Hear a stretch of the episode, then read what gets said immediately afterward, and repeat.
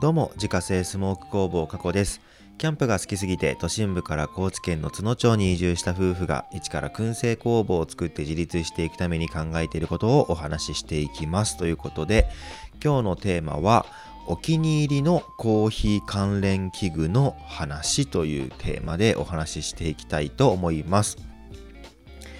ということでですね、えー、コーヒーの話をする日というのはですね決まって僕が疲れている日でございます。もうね、最近ちょっとね、あの、まあ、その工房のね、あの作業のこともそうなんですけれども、まあ、結構ですね体力的にもちょっとあの来てるところがあってですねあのなんか結構僕ね最近すごい肩が凝りやすいというか、まあ、結構パソコンとね向き合ってる時間もまあ、長かったりはするんですけどもそういうなんか目の疲れからですねこう肩とか首に結構きてねそれがこう頭痛にきてっていう感じで結構僕最近ねあのちょっと頭が重かったりして、まあ、今日もねずっとそうだったんですけれどもなんかいまいちねちょっと調子が上がんないんですよね。なのでですねあの今日はちょっと僕がですねもう頭を使わなくても喋れるテーマということでもコーヒーのお話をね、えー、困った時にはしてるんですけれどもまあ今日もそんな感じでやっていきたいなというふうに思います。で、えー、今日はですね僕が普段からコーヒーを入れるのに愛用している器具を5つ紹介したいなというふうに思っております。でコーヒー器具もですね本当にたくさんあってただこうコーヒーを入れるっていうねあの単純な行為に思えるんですけれどもそれをするための道具っていうのは本当に数えきれないぐらいたくさんあってでどれを買ったらいいかも分かんないぐらいですねいっぱいあるんですね。やっぱりなんかねおしゃれなものもあるしなそういうのやっぱいろいろ使ってみたくなるしね。でいろいろこう買ってきたんですよ僕もこれまで。でなんかそのコーヒーを入れる作業まあ、特にそのハンドドリップになるとですねどうしてもそのコーヒーを入れるっていうその行為そのものがですねどうしてもこう作業になりがちなんですね。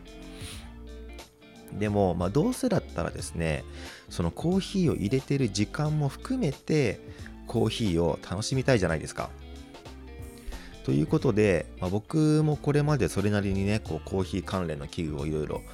使ってきてでいろいろ買ってはですねこう処分したりとかまああるいはあげたりとかねしているんですけれどもその中でも今ねようやく、うんと、この道具を使っているとコーヒーを入れる行為そのものが楽しくなるというか、えーとまあ、その道具を使ってコーヒーを入れている自分が好きというか、まあ、そういうものがねちょっとこう一式固まってきたので、まあ、一回このタイミングでね、紹介してみたいなというふうに思っております。で、えー、今回紹介する器具はすべてですね、概要欄の方にリンク貼っておりますので、まあ、気になるものがあればぜひね、概要欄の方から、えー、飛んでみてもらえたらなというふうに思っております。ということで、まあ、今回5つね、紹介していくんですけれども、まず1つ目がですね、風気道×ブネイコーヒーのコーヒーサーバー 400ml ですね。で、これ何かというとですね、まあこれ僕が去年の、えー、誕生日、去年の誕生日の時にですね、まあ、奥さんからもらったコーヒーサーバーなんですけれども、えっとね、これ素材が銅でできてるんですよ。でやっぱり、あのこれ絶対あるあるだと思うんですけれどもコーヒーをねこう普段から入れてる人で器具にちょっとこだわりたいなっていう人が絶対通る道として同製品のコーヒーグッズが欲しくなるっていうのはもうこれ100%あると思うんですね。でよくあるのがあのコーヒードリッパーの、まあ、銅素材のものですね。えっ、ー、とまあカリタとかですね、まああいったところから出たりするんですけれどもやっぱ銅のね銅ってかっこいいんですよやっぱり。かっこいいの銅って。で銅のその、えー、コーヒードリッパーとかあとはまあその、えー、コーヒーポットとかもありますよね。でそういうのがあるんですけれども、僕は今回ですねそのコーヒーサーバー、まあ、要はその、ドリッパーにお湯を注ぐじゃないですか。でそのドリッパーからコーヒーが出てくるじゃないですか。でその出てきたコーヒーを受ける、まあ、容器みたいなやつですね。で、えっと、まあ、ミルクパンみたいなね、あのちっちゃいミルクパンみたいな、え、形をしているんですけれども、まあ、僕が今回、今回というか、その買った、え、コーヒーサーバーは、まあ、銅のもので、その風紀堂っていうところと、えー、ブネイコーヒーっていうね、まあ、その2つの事業者がコラボしてできた、えー、コーヒーサーバーを、えー、買いました。でね、今ちょっと久しぶりにそのページに行ってみたらですね、あのー、この商品すごいなんか人気っぽくって僕が買った時はそんなことなかったんですけれどもあの注文がすごい殺到しててねお届けまでに3ヶ月以上日にちをいただいておりますって書いてあるんですねだからどっかでなんかこうねバズってあの注文が殺到してるのかもしれないんですけれども僕が買った時はですねもう1週間ぐらい届いたと思うんですけれどもこれねでもやっぱめちゃくちゃいいんですね。あのでちなみに僕はですねこれあのコーヒーサーバーとして使っているわけではなくてお湯を沸かすのに使ってます。なんかね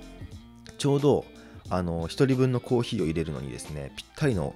あのお湯の量が沸かせるっていうことで、まあ、これまた後ほど紹介するね。これでお水を沸かしてでコーヒーポットの方にまあこう移すんですけれども。ドリップポットか。ドリップポットの方に移すんですけれども、まあ、僕はこれを、えー、まあ、お湯を沸かすのに使っているっていう感じですね。むっちゃ可愛いんですよ。ぜひこれ見てみてください、まあ、お値段もねあの銅なのでむちゃくちゃいい いい値段するんですけれども、まその分やっぱりこう愛着持って使えるというか。これは本当に良かったなと思います。で、えー、続きまして2つ目がですね、えー、とコーヒー、えー、違うドリップポット、まあ、要はそのえー、コーヒードリッパーにお湯を注ぐためのこうポットですね。でこれ何買ったかっていうと、カリタの、えー、コーヒー達人ペリカン1リットルってやつですね。あのこれその名の通りですね、あのまあ、これカリタのねあのドリップポットなんですけれどもその注ぎ口がねこうペリカンの口みたいになっててすごいね先が細くなってるんですよ。で、まあ、入れ方によってはこうドバッとね一気にこうお湯を注ぐこともできるし、まあ、ポタポタとねこういわゆる点滴ドリップみたいなすごい繊細な注ぎ方もできるっていうことで、まあ、これは本当に買ってよかったですね。で1リットル入るので、えー、と多分4人分ぐらいのねえっ、ー、とコーヒーがこれで入れられるんじゃないかなと思います。でこれ僕赤色買ったんですけれども僕普段ねこう色ついてるあのものってあんまり買わないんですね。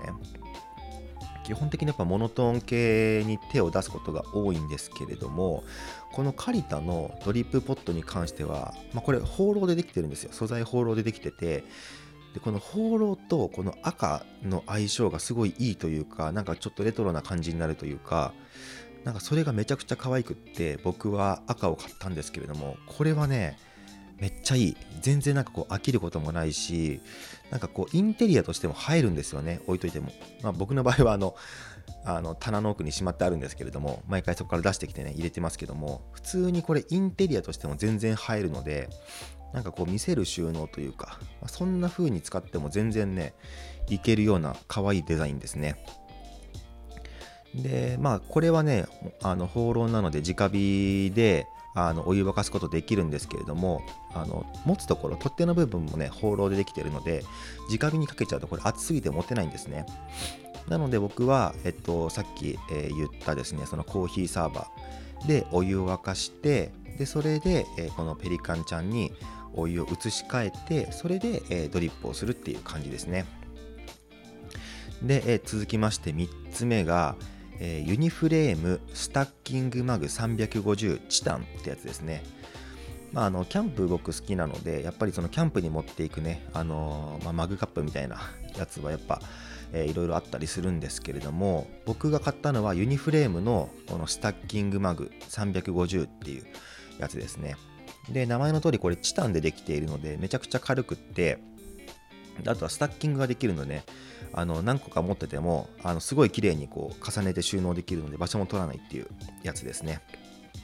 で、まあ、ちょっとした裏話をするとですね僕本当はスノーピークのチタンマグが欲しかったんですよ。スノーピークのシングルのチタンマグ。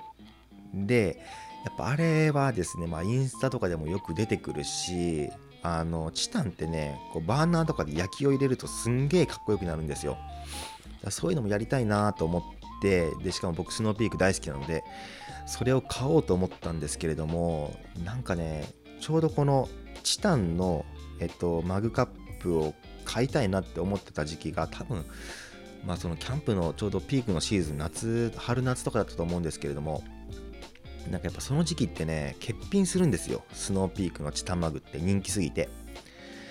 でどこ探してもないネット探してもない実店舗回ってもないっていう感じでうわでも欲しいなと思っていろいろ探してた時に、まあ、このユニフレームのねスタッキングマグ見つけたんですけれども、まあ、僕ユニフレームもすごい好きなんですよ。結構ユニフレームの商品いろいろ持ってるんですけれども。でまあ、本当はスノーピークが欲しかった。けど、まあ、これでもいいかなって思った理由がいくつかあって、ま、ずはそのスタッキングができるのであのコンパクトに収納できるっていうところですね。スノーピークのやっぱねあのスタッキングができないんですよね。なのでどうしても場所が、え、取られるっていうのはあるんですが、まあ、このユニフレームに関しては、え、場所が取らないっていうのが一つ。であとは僕結構ねこう例えばロープとかこう、えー、テーブルの縁とかですねえー、まあ、そういったところにこうなんかいろいろ引っ掛けておきたいんですね。あのあんまりキャンプ行くと場所がないのでこうとりあえずあらゆるものをこう引っ掛けておきたい。っていう、えー、まあ、僕のニーズがあるんですけれどもこのスタッキングマグユニフレームのスタッキングマグに関してはあのね持ち手のところがね下がこう開いてるので引っ掛けられるんですよ。物に。なのであのキャンプとかに行った時に使ってない時にですね例えばロープに引っ掛けておいたりとかあとはまスノーピークのシェルフコンテナとかね、まああいうところにこう引っ掛けておけばテーブルの上も場所が取らないっていうのもあって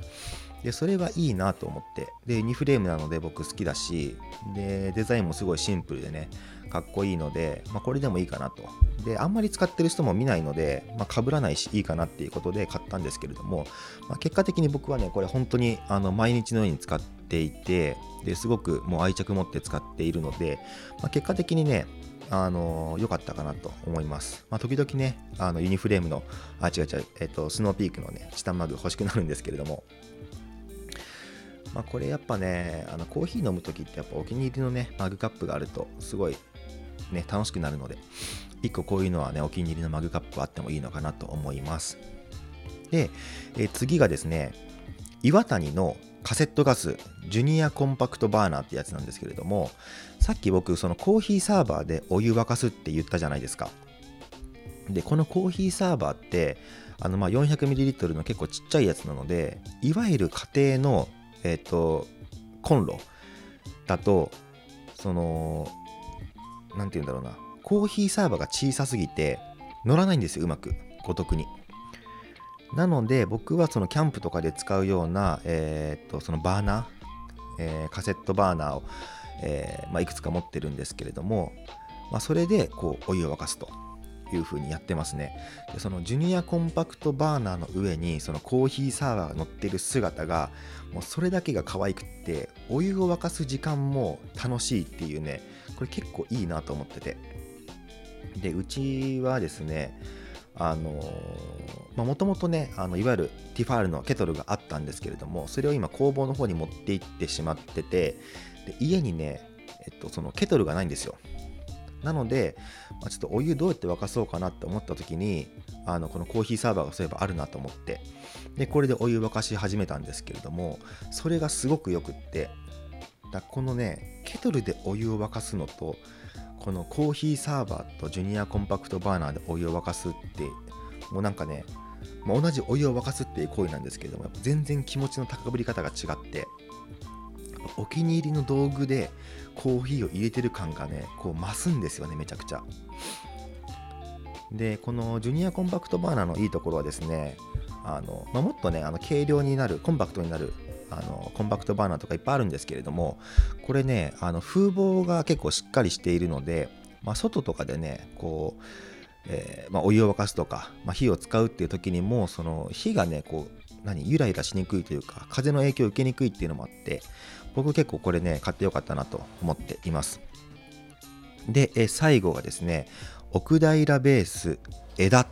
ですね。これ何かっていうと